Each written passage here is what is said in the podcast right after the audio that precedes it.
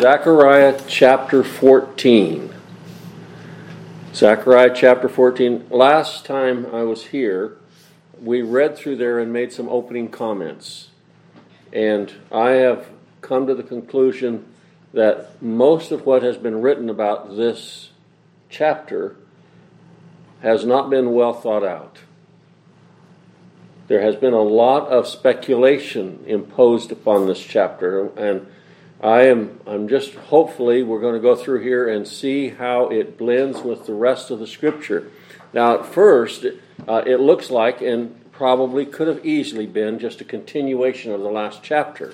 And there are many times that we find when we find a chapter break, if we we mentally stop, we mentally think there's something else going to happen, something different, and that's not necessary. Uh, necessarily going to happen. Sometimes the chapter break is in the wrong place. So if we get to thinking that the chapter break is just there so that we can find it and not just a dividing line between scriptures, we'd probably be much better off. And I have looked at this chapter and I want to go down to verse 7 before we start on the first three or four verses tonight because I think verse 7 could easily be the defining verse for this chapter and probably the defining verse for this book and maybe even for the Bible. Uh, and it tells us here in verse 7. Now, the last phrase is what I, what I was impressed with, and I might read it first that at evening time it shall be light. Now, that is so illogical, but the Lord is not thinking like we're thinking. As far as heaven is above the earth, is his thoughts above our thoughts. Now read with me verse 7 But it shall come, shall be one day which shall be known to the Lord, not day nor night, but it shall come to pass that evening time shall be light. Now that certainly speaks to the church through the ages. It speaks to even our brother Abel Darkness or evening meant the light to him. He woke up in glory. And we find as the church is persecuted in Old Testament as well as New Testament that there's always the light of the glory of the gospel. There's always the light of Christ. There's always, even in the worst of times, the church has been able to see the glory of the Savior, the glory of the Lord. And believers have been able to realize that what is happening is not by chance, it is because of God's purpose. Those saints at Jerusalem that were caused to flee because of persecution, they took what they knew, the gospel, and took it to the many parts of the world that had never heard the gospel before. So God used that in a glorious way, though it was through persecution. But at that at evening time it shall be light. And I I just want to kind of hang on to that verse of scripture as we go through this last chapter and kind of apply it to the other places in this chap in this book that we've read where there's trouble coming, problems. Uh, the Lord is always in charge and He's always going to overrule and He's always going to be victorious. And so, even at the darkest time, there is that light of the gospel. There is that light of God, that light of Christ. All right, let's go up here to this uh, first part, first few verses of this chapter. And we find here in verse 1 Behold, the day of the Lord cometh, and thy spoil shall be divided, and thy spoil shall be divided in the midst of thee. For I will gather all nations against Jerusalem to battle, and the city shall be taken, and the houses rift, uh, rifled, and the women ravished and half the city shall go forth into captivity, and the residue of the people shall be cut off from the city. Then shall the Lord go forth and fight against those nations, as when he fought in the day of battle. And his feet shall stand in that day upon the Mount of Olives, which is before Jerusalem, on the east, and the Mount of Olives shall cleave in the midst thereof toward the east and toward the west and there shall be a very great valley, and half of the mountain shall remove toward the north, and half of it toward the south. All right, as we look down through here, I, I just want to keep in mind a few other verses as we think of that that phrase that's used in verse 1 Behold the day of the Lord. One of those passages of Scripture that was brought to my attention uh, a couple of years ago by uh, Brother Lance Heller over in the book of Hebrews, chapter 1. Would you join me over there in the book of Hebrews, chapter 1?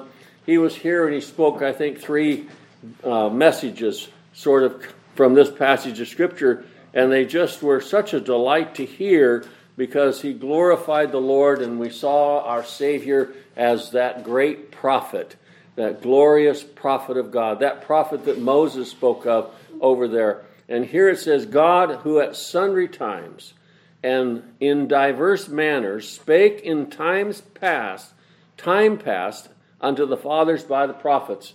Now, when we go through the book of Zechariah, we find that God is speaking to us through that prophet. Now, it has no less meaning, has no less significance than if God was there saying those words by him very self. He was using his called prophet to declare his words. So, whether it be Moses or to Malachi, those prophets were used of God, and he used them to speak unto his people throughout the Old Testament era. These prophets were given by God. God chose them, God ordained them, God selected them, God gave them the words to say, God gave them courage. God gave them light in a dark day. And here it says, now something spectacular. Not that God is going to cease speaking to those prophets, because the Lord Jesus himself used those prophets in all of his messages. And all of the disciples used those prophets in all of their messages. And they preached Christ and Him crucified. And here we find in verse 2 this is God is going to speak to us now, hath in these last days spoken unto us. Now, did you see that? In these last days? Now, that was written a long time ago, and it was written concerning our Savior, the Lord Jesus, and it was concerning His, his uh, God come in the flesh era. It was written concerning his being born of a virgin. It was written of him coming as promised. It was written of him the fulfillment of all Old Testament scriptures. Hath in these last days spoken unto us by his Son, the God incarnate you know, that is just such a necessary thing God's people truly believe. I cannot explain it, but God gives us the grace to believe that God came in the flesh. And the scriptures, in fact, give him a name. It's not used very often, twice in the Old Testament, once in the New Testament, and that's the name Emmanuel. And in the New Testament, we don't have to wait for Thayer or Strong's to define it. The Holy Spirit did that for us. Emmanuel, which being interpreted is God with us. Now, God was with them, God is with us. Here it says, hath in these last days. Now, we read over there in the book of Zechariah that there's going to be some day of the Lord. There's a day of the Lord. Well, when we look at it from a scriptural standpoint, every day is the day of the Lord. He is the one that gives every day. This is the day the Lord hath made. It's what we read in the Psalms. All right, hath in these last days spoken unto us by his Son, whom he, God, capital H, he hath appointed heir of all things, by whom also he made the worlds. The, the, the overall covering of what we read here, as the writer here of the book of Hebrews, as the Holy Spirit gave him the words to write, shares with us so much of the fulfillment of the Old Testament right here in the book of Hebrews, chapter 1, verse 1 and 2. But look at verse 3 who being the brightness of his glory. We can't even paint that, can we?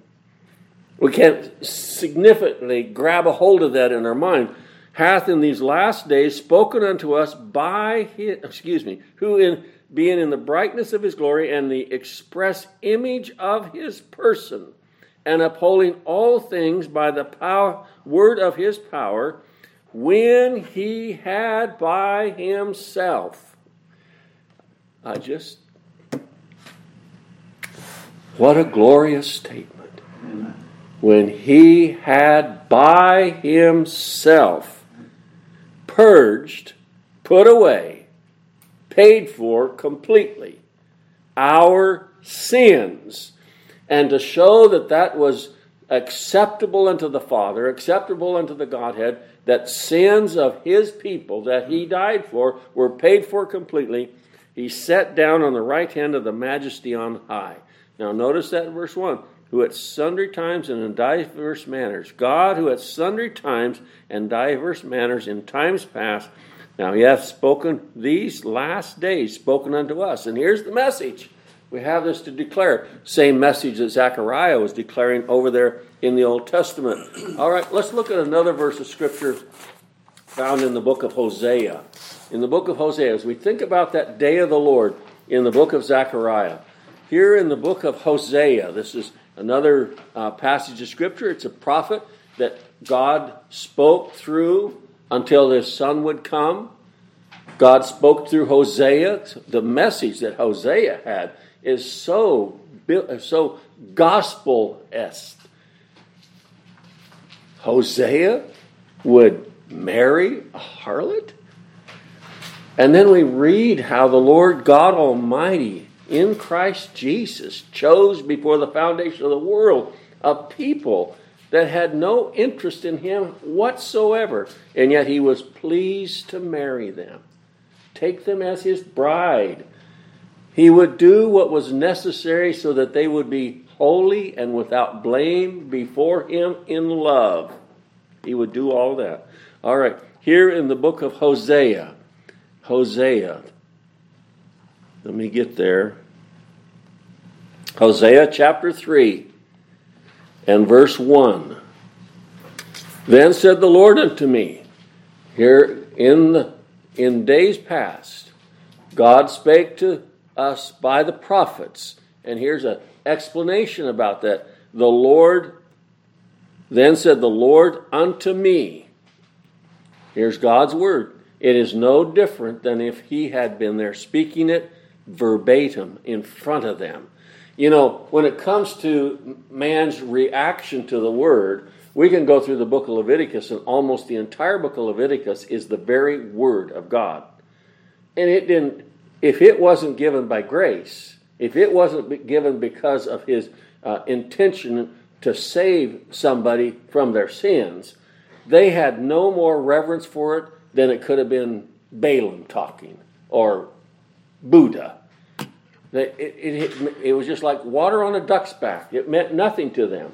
And yet, when God's word is given to his people, it is life, it is food, it is water. It is to look at him and say, There is great glory in the gospel. It is the best news a person could ever hear is to hear the gospel. Then said the Lord unto me, Go yet love a woman, beloved of her friend, yet an adulteress according to love of the Lord towards the children of Israel, who shall uh, who look to other gods and love flagons of wine. So I bought her to me for fifteen pieces of silver and for a homer of barley, and a half a homer of barley, and said unto her, Thou shalt abide for me many days, thou shalt not play the harlot, and thou shalt not be for another man, so will I also be for thee. For the children of Israel shall abide many days without a king and without a prince, and without a sacrifice, and without an image, and without an ephod, and without a teraphim. Afterward shall the children of Israel return and seek the Lord their God, and David their king, and shall fear the Lord and his goodness in the latter days. I just we get to start down through there, and it's not a very um, encouraging story. until we read about Hosea is commanded of the Lord to take this woman, buy her.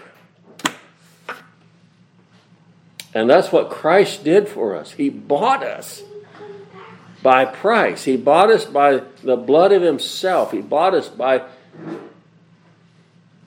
paying for our sins. And then it says this as a result of that, afterward shall the children of Israel return and seek the Lord their God. There, here's the elect being brought out of every kindred, nation, and people and tongue. Here's the ones that are like Joshua and Caleb. Here's the ones that are like those who came back with a report that God is able to do what he said he would do. These are the people that heard the word of the prophet in the Old Testament. These are the ones that God had favor upon. And it says here in that, and his goodness in the latter days, last phrase of that sentence. Afterward shall the children of Israel return and seek the Lord their God and David their king. Before this, what do they have? Nothing. Verse 4 The children shall abide many days without a king, without a prince, and without a sacrifice, and without an image, and without an ephod, and without a teraphim. Terrible plight that they're in. But God did not leave his people without hope. He gave them himself. And here it is. They shall seek the Lord their God and David their king, and shall fear the Lord and his goodness in the latter days. So, as we look at this passage of Scripture in the book of Zechariah, chapter 14, we find something about a day, the day of the Lord, the latter days. This is, God has always been active. He will always be active. There's never been a time on this earth when He has not been actively finding His sheep and saving His sheep, having the gospel preached unto them. You know, we could go through many places in the Scriptures. One of them was brought out in the book of Acts when the people came and saw the apostles of the Lord Jesus preaching the gospel. And they said, They're drunk. They're just drunk. And he said, Peter said, I'm sorry. This is the fulfillment of the prophet Joel. Now, most of them didn't know a thing about what he's talking about. They knew the, the passage of Scripture, but they didn't know a thing about what he was talking about. We find it was a fulfillment of the prophet Joel. This has been prophesied by Job many, many years before, and now it's falling out in front of them. And you know what? God gave Peter the understanding of what that verse of Scripture, that passage of Scripture meant, and he was able to say, This is what that means. Now, let's leave it right there. It was fulfilled in that day. And if you would look with me, um, well, in Job, just go back to Job for a minute. Job had an understanding. God gave him an understanding about spiritual things. And we have a, a, mention of a day here. Job chapter 19, verse 25. Job makes mention of something here that uh, I wish my family could say. I wish my friends could say. I wish my twin brother could say.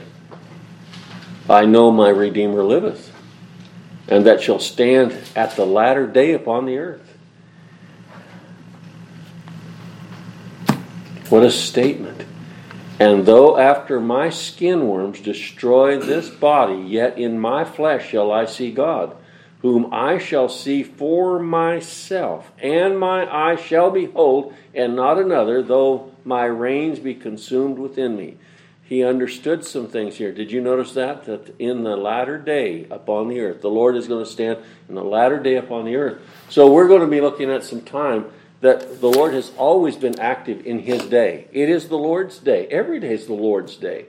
We don't, we don't have days and weeks and months. We don't have uh, all the uh, sacrifices and things like that. We have the Lord is our day. He is the daysman too. Well, as we look here at Zechariah chapter 4 again, or 14, Zechariah chapter 14, there's so much said here that is metaphorical and spiritual, but I'm not going to go off into apocalyptical because it's not. It is not apocalyptical. It is gospelic, gospelipical. It is Christocentric. It is declaring Christ in this passage of Scripture and His power and His salvation of His people and the keeping of His people. All right, we look here in, in uh, Zechariah chapter 14 For I will gather all nations against Israel to battle, and the city shall be taken, and the houses rifled and the women ravished, and half of the city shall go forth into captivity, and the residue of the people shall not be cut off from the city. So we have those separated, taken out.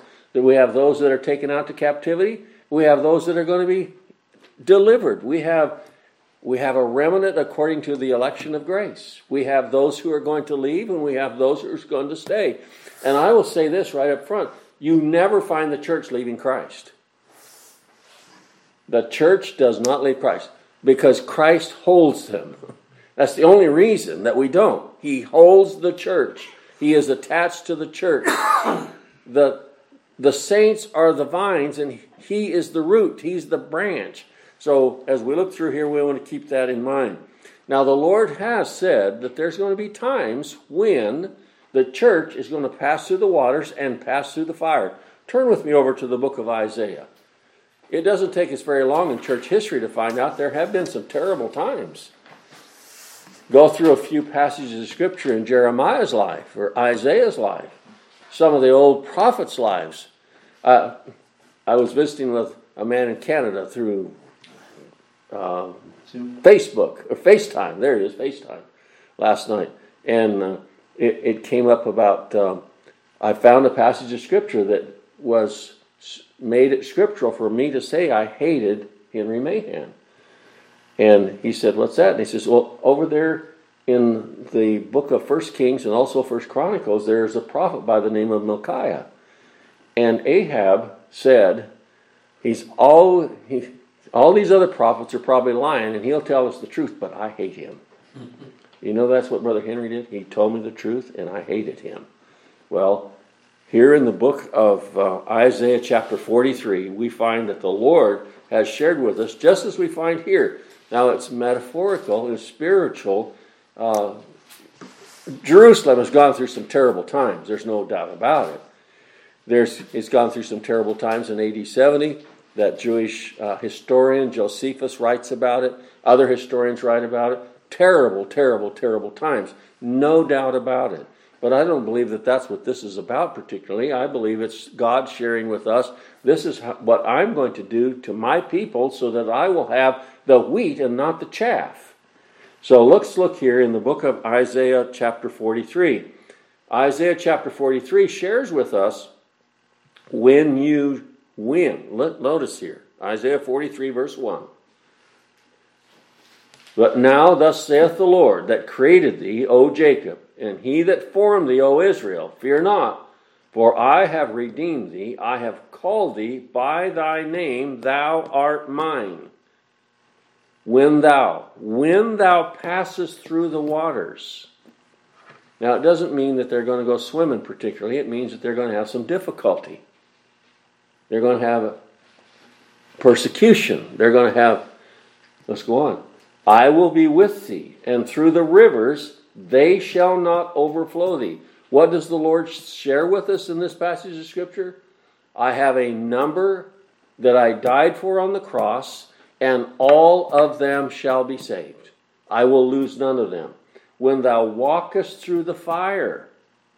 Now, there are as incidents in the New Testament as well as the Old Testament when it could certainly be applied that God brought these people through the fire. They were having terrible times.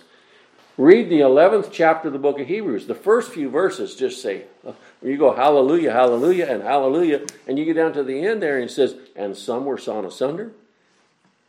Some had to go hide out in the wilderness. It was a terrible time for some. Some were delivered, some were not delivered. And yet it was brought out as we read right here when thou passest through the waters, I will be with thee. I think verse 2 and this passage of Scripture fit hand in glove. That God is speaking to us that I, I have the potential, my purpose may be to bring this persecution upon the church. As it goes through here, I will be with thee through the, the rivers they shall not overflow thee. When thou walkest through their fire, thou shalt not be burned, neither shalt the flame kindle upon thee. For I am the Lord thy God, the Holy One of Israel, thy Savior. I gave Egypt for thy ransom, and Ethiopia and for thee. Since thou wast precious in my sight, Thou hast been honorable, and I have loved thee. Therefore will I give men for thee and people for thy life. So we have the Lord declaring very the very first verse of the 43rd chapter of the book of Isaiah, sharing with us the love that he has for the church, and then he says, When, when, and when I bring this upon you. When thou walkest through the fire, when you walk through the river, when you walk through the water, I'll be with you. It will not overpower you. The remnant shall always be saved. And we find that as we look here in the book of Zechariah, chapter 13. We went over this when we came to that place, but it's worthwhile going over here to Zechariah 13 and verse 8 and reading this again. And it says, uh, Zechariah 13, verse 8, And it shall come to pass that in all the land, saith the Lord, two parts therein shall be cut off and die, but the third shall be left therein. I will have a remnant, a remnant according to the election of grace. God has often sent a purging of the church, and He has done this often by using others. Often from the inside, every man created religion is a warfare against grace. Every man created religion is in warfare against grace. And we find that that has been a constant battle. We have Mount Zion. There has constantly been attacks against Mount Zion. We have the church. There's been constantly attacks against the church. And the church is so often spoken of as a sister church, as a female. And that's what we find there, that the women were ravished and the buildings were destroyed. How often God has used people to come up against for the sifting out of the body. Now, God often has used the, book of Galatians to correct much error. God sent that gave that book of Galatians to correct error. Read with me over here in the book of Galatians as we think about this whole God said he brought it against them. God brought it against Jerusalem. In the book of Galatians, chapter 3, Galatians chapter 3, and there in verse 1, Galatians chapter 3 and verse 1, O foolish Galatians. Now that's the Apostle Paul speaking to a group that I believe he believed at one time knew something. O foolish Galatians, who hath bewitched you? Who hath bewitched you? Because that's what's happened here. You have been bewitched. You have you've had uh, people bring slander against the gospel. You've had people bring slander against the name of God that you should not obey the truth, before whose eyes Jesus Christ hath been evidently set forth, crucified among you. Who hath bewitched you? O foolish Galatians. And we find that this is constantly brought up here in the New Testament. It is brought up also in the Old Testament that God is going to bring fire, water against the church for the purging of the church, to demonstrate that there's chaff among the church. And uh, we're going to look here. Turn with me, if you would, to the to the book of uh, Matthew, chapter 24. In Matthew chapter 24 and verse 24, we have a wonderful verse of scripture. Ever thought, how, how can I hang on? How can I hang on? How can I hang on? Well, here in the book of Matthew, chapter 24, and verse 24, we have this wonderful verse of Scripture given to us by the Lord to tell us that it will not be possible for the elect to be deceived. For there shall arise false Christs and false prophets and show great signs and wonders, insomuch that if it were possible, now I like that. if it were possible, they shall deceive the very elect. But it's not possible. And God's not going to lose any. He's going to keep his own. But these things will come. Just like we read in Zechariah chapter 14 and verse 2. This great coming against Jerusalem. Now, in 1 Corinthians chapter 11, or excuse me, 2 Corinthians chapter 11, would you turn there with me? 2 Corinthians chapter 11 and verse 19.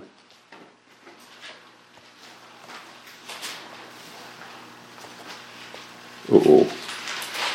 Second Corinthians, Second Corinthians chapter eleven. Just a moment.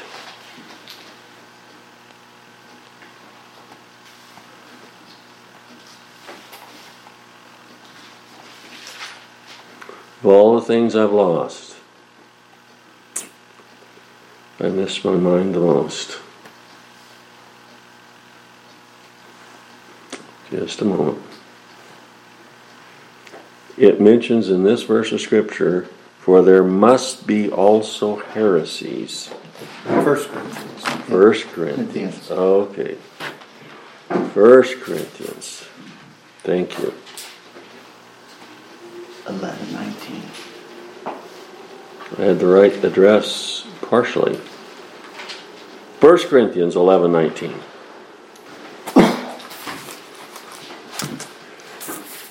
For there must be also heresies among you, that they which are approved may be made manifest among you. 1 Corinthians chapter 11 verse 19 for there must be also heresies among you that they which are approved may be made manifest among you the Apostle Paul, when he wrote to this, this first letter to the church at Corinth, said the things that are going on there, they're not good and they're not beneficial, but they have been brought by purpose. Why? For the sifting. All right, let's follow this theme for just a little bit as we find that God did that very thing to Jerusalem. In Galatians chapter 5, Galatians chapter 5, we find this. As we remember what was said over there in the book of Zechariah, chapter 14 and verse 2, we find, if we turn here to Galatians chapter 5 and verse 19,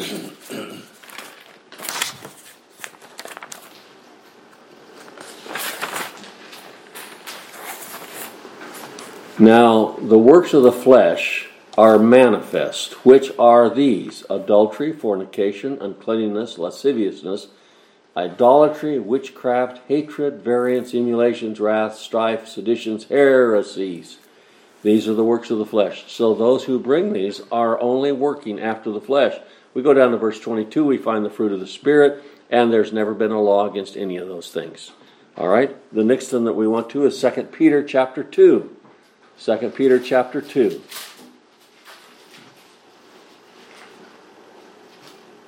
Second Peter chapter 2 and verse 1.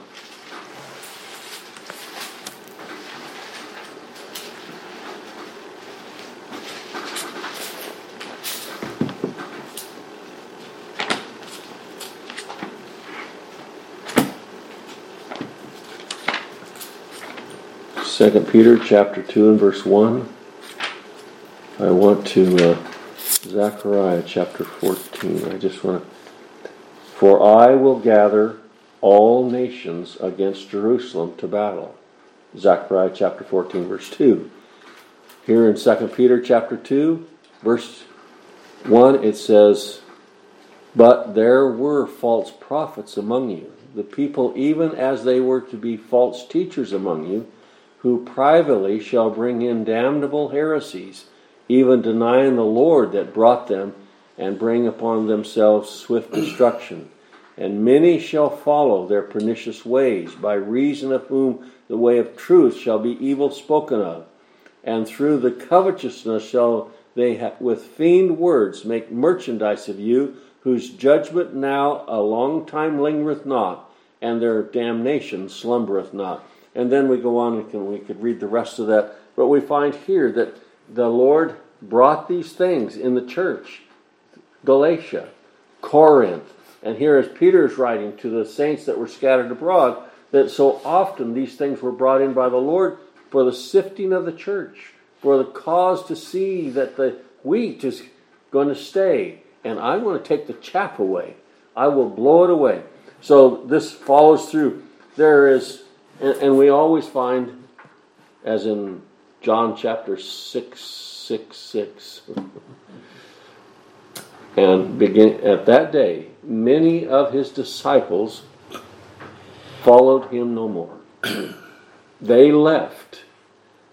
And we're going to see here in, in that Jerusalem, it says, and half the city shall go forth into captivity. They're the ones that leave. They're the ones that are blown off. And here we find that throughout the scriptures, this very thing has always happened.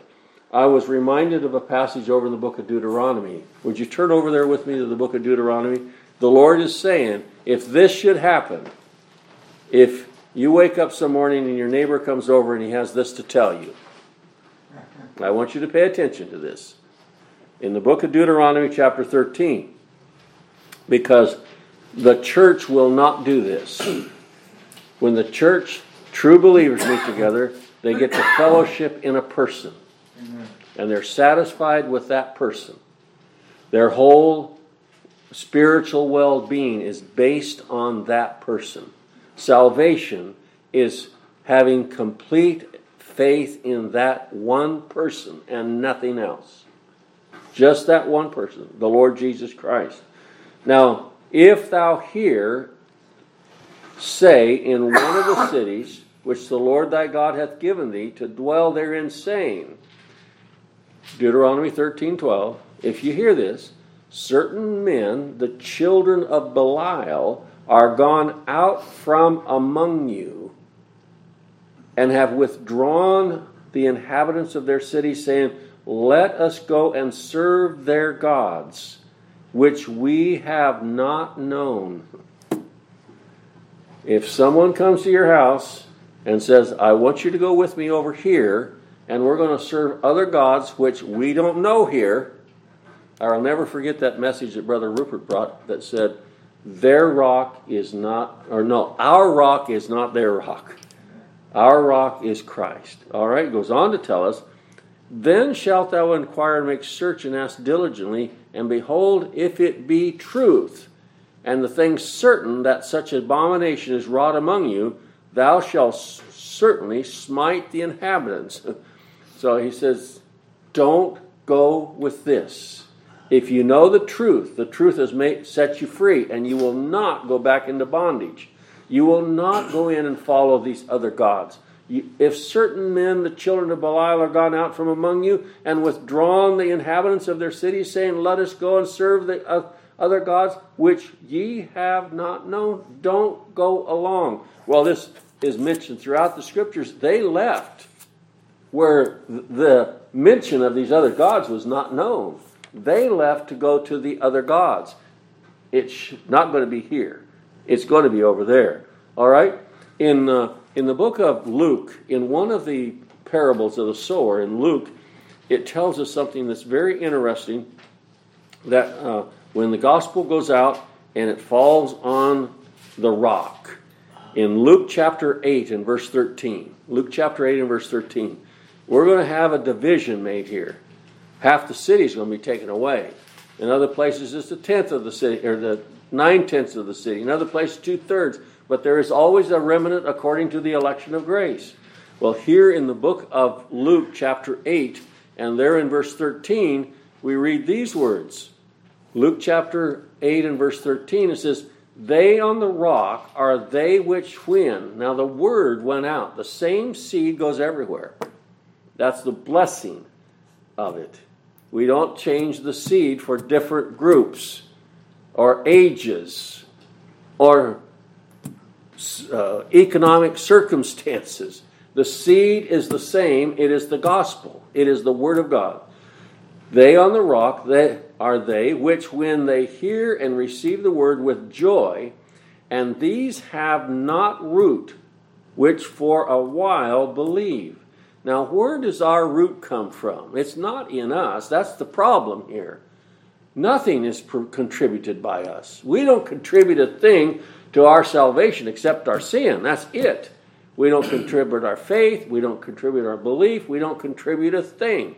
And it's not our root that we want hope in. We want hope in His root. All right? These have no root, which for a while believe, and in time of temptation fall away. They don't stay. It's impossible to stay if you don't have the truth of the gospel. You can't stay around it. It is an irritation.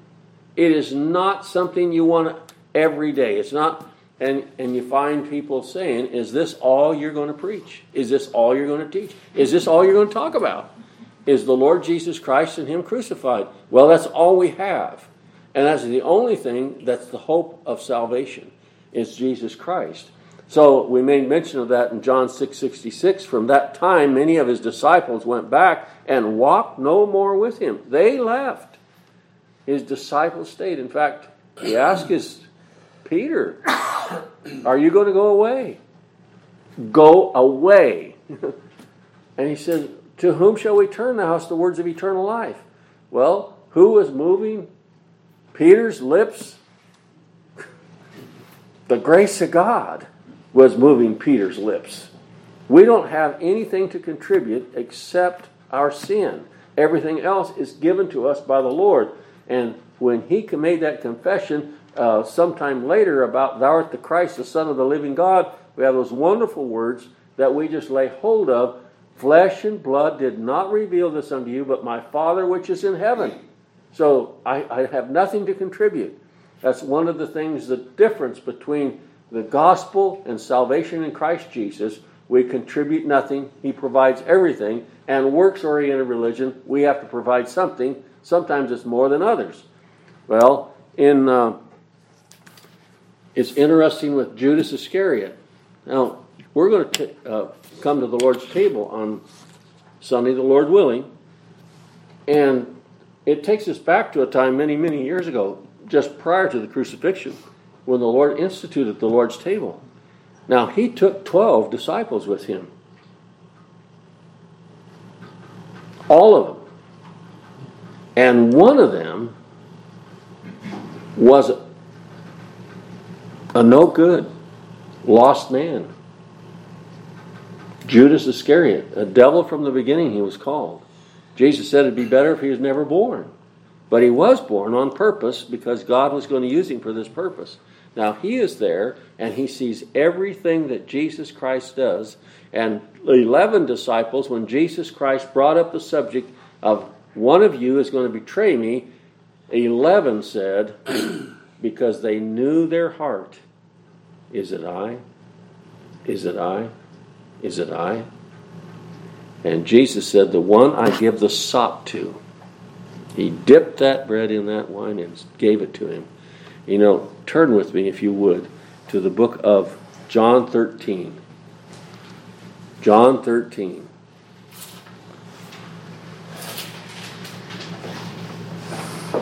And verse 30.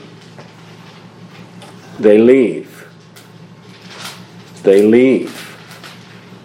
They leave the gospel. They leave Christ. They leave the message. They leave his discipleship. They leave. And here he then, having received the sop, went immediately out. What a statement about Judas. The other 11, all saying, Is it I? And you know what? All of the 11 betrayed Christ the same night. We read about Peter, and then it says, All of them did. They all left him. They all denied him. They all the only difference is the Lord hung on to every one of those because he was laying down his life a ransom for them. All right? Immediately went out and it was night. Well, for Judas, it was more than night, it was darkness. We're going to have to stop here. Our time is up. But I want to read Zechariah 14, verse 2, 3, and 4 again for, before we go. It says in Zechariah chapter 14, verse 2, there's a, verse 1, the day of the Lord, and this is, I will gather all nations. Verse 2, Zechariah 14, verse 2, for I will gather all nations against Jerusalem. You know, this is every sect, every worldly organization, every religious denomination, everybody that holds to works oriented religion has always had a caterwauling fit about grace. And the Lord said, I will bring all nations against Jerusalem to battle. And it is a battle. And there will be heresies brought up. There will be, uh, it is going to be that way. Heresies will be brought up. You know, one of the meanings of that word heresy.